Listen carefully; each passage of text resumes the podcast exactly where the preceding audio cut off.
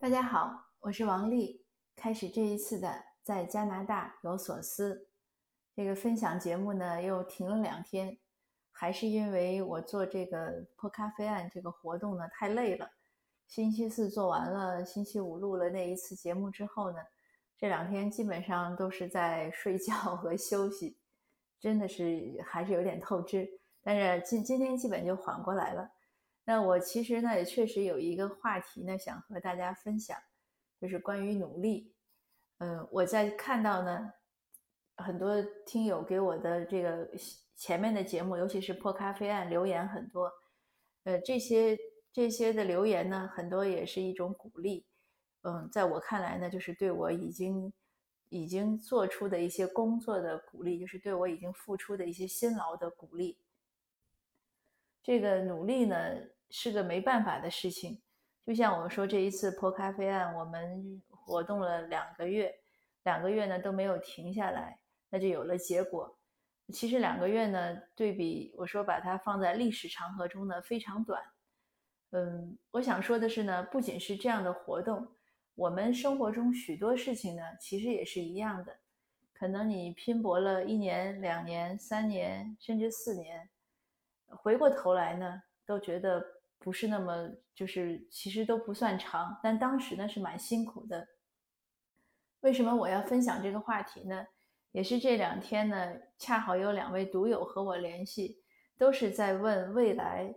呃，一位读友呢，他想申请移民，呃，他拿不定主意是过来留学呢，还是过来就是交一定的钱办一个，就是办那种工作移民啊之类的投资移民吧，应该这样说。那投资移民呢，肯定是花钱，但是少受累；那上学呢，肯定是省钱，可是要付一些辛苦。他就让我做决定，呃，就是帮他拿主意，呃，或者给一个建议吧。我说这个建议很难说，因为人生总是公平的。你花钱呢，就其实是花钱买的你的时间和辛苦；你去读书呢，那你付出的辛苦和时间呢，就是赚了钱。我记得我当初复习雅思的时候，呃，我差不多是想着当时八个月吧，一年，我说我要把这个雅思考下来。那当时呢，我们办投资移民大概是一百多万、两百万人民币。那我当时就想，如果我能把雅思考下来，我能走技术移民，我省的就是这个一两百万人民币啊。那我觉得还是蛮值得的，就是我用劳动去换钱嘛，是一样的。这个辛苦呢是不能省的，不可能说我又要省力又要省钱，那天底下可能没有这样的事情。那另一位读友呢也是想移民，但是呢他说他英语不好，可是呢他的太太英语好，但太太呢又不想移民，他就有一些怨念。我说这个没办法，因为你的梦想呢只能是你自己实现，你可以说你办移民。然后劝说太太跟你一起过来，这是我觉得可行的。但是如果在太太不想移民，你又想移民，你又想让太太去考英语帮你移民，那我认为呢是不可行的，也不公平。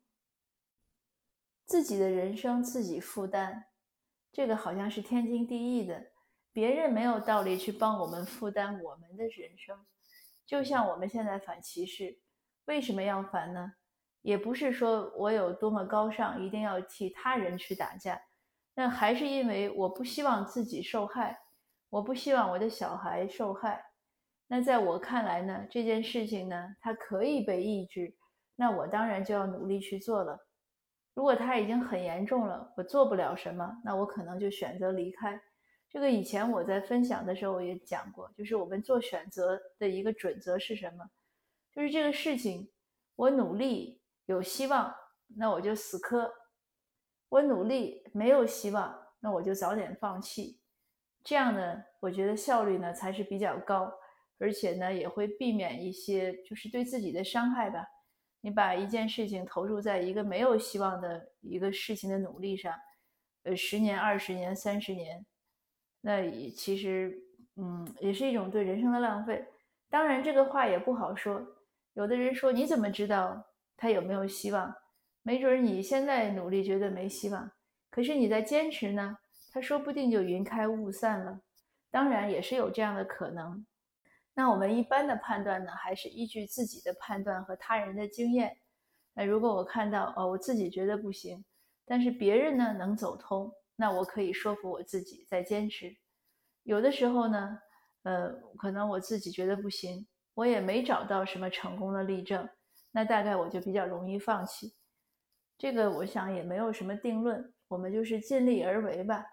对于申请移民的。呃，对于想学英语的、想找工作的或者想怎么样的，嗯，都是尽力而为。因为天底下没有什么标准，也没有什么就是像倒 回的箭呀，说退倒带键一样，说哎，我退回去过去看一下，如果我不做这个选择，我做另外一个选择会怎么样？我们也没有时光穿梭机。那其实呢，也不用想那么多。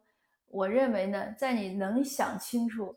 你能判断需要努力的时候，尽量努力就已经够了。我们很难就是知道一切，先知先觉，做做选择万无一失，从来没有错。那我想这也不存在的。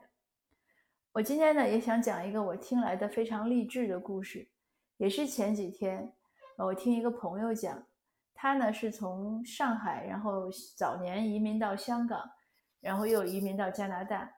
那我们聊天的时候呢。他很偶然谈到他的经历，我就问我说：“你怎么移民到香港？”他说：“呢是八十年代初，他父母呢是因为他祖父四九年以前就去了香港，那八十年代初呢他祖父去世，所以他父母呢就是去奔丧。当时的政策呢很宽松，他们本来是拿着单次签证入境，那在海关的时候呢，香港海关就问他们说：‘你们如果亲属在这儿，你可以留下来，你留不留？’那他们就选择留下来。”那留下来之后呢，生存就是个问题，因为当时大陆就中国大陆国内的这个薪水很低，他们根本就没有什么积蓄。过去呢，本来是想着就是奔丧就回来。我说那怎么办呢？他说他爸爸妈妈呢很有志气，因为他们在国内呢做医生，那他们呢就努力在香港去考英联邦的，就是香港的那个医生执照，那是非常难考的。它不是业务的问题，而是语言。因为香港的医生执照呢，当时都是用英文考试。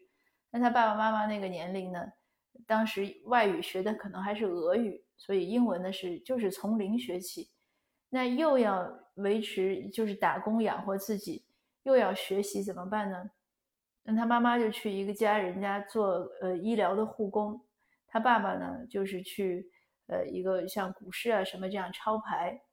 那业余时间呢，全部都用来学习。他爸爸去听课的时候，就去用录音机录磁带，回来再一个单词一个单词的查。录了有多少磁带呢？录了有一千盘。他学到有多辛苦呢？他把一把椅子坐坏了。他们考了四年，考完了三级考试。那一考完试呢，就不一样了。因为香港的医生呢，如果政府雇佣呢，就算公务员，薪水很高的。要比普通的呃文员呢可能高几倍，那生活立即就 发生了翻天覆地的变化，把他们呢也从上海接到了香港，而且呢，因为香港当时公务员呢是可以送子女去英国读书，政府呢给报百分之七十五的学费，一年还有两张的往返机票，那他爸爸妈妈就把他他们兄妹两个送到英国，还是去读的私校。那这样就真的是很赚的，所以他们一家呢就从此走上了康庄大道。但是呢，我想当我们羡慕他们这种美好人生的时候呢，要想一想他爸爸妈妈那四年的辛苦，那真的是不容易。那当时他们也三十多岁，快四十岁了，应该确实不容易，能从零学起，而且其实也不会广东话，不会粤语，学粤语、学英语，这样一点一点。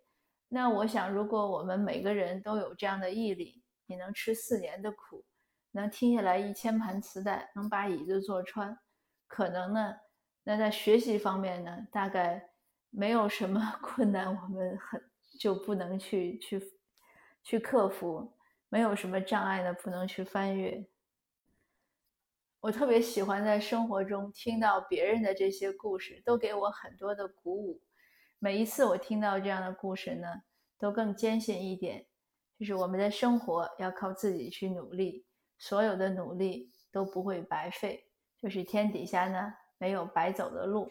那我也用这个故事和用这些经历呢，鼓励大家，大家呢，不要怕，还是要勇往直前，默默的耕耘。一定呢会有收获的那一天。好的谢谢您的收听我们下次见。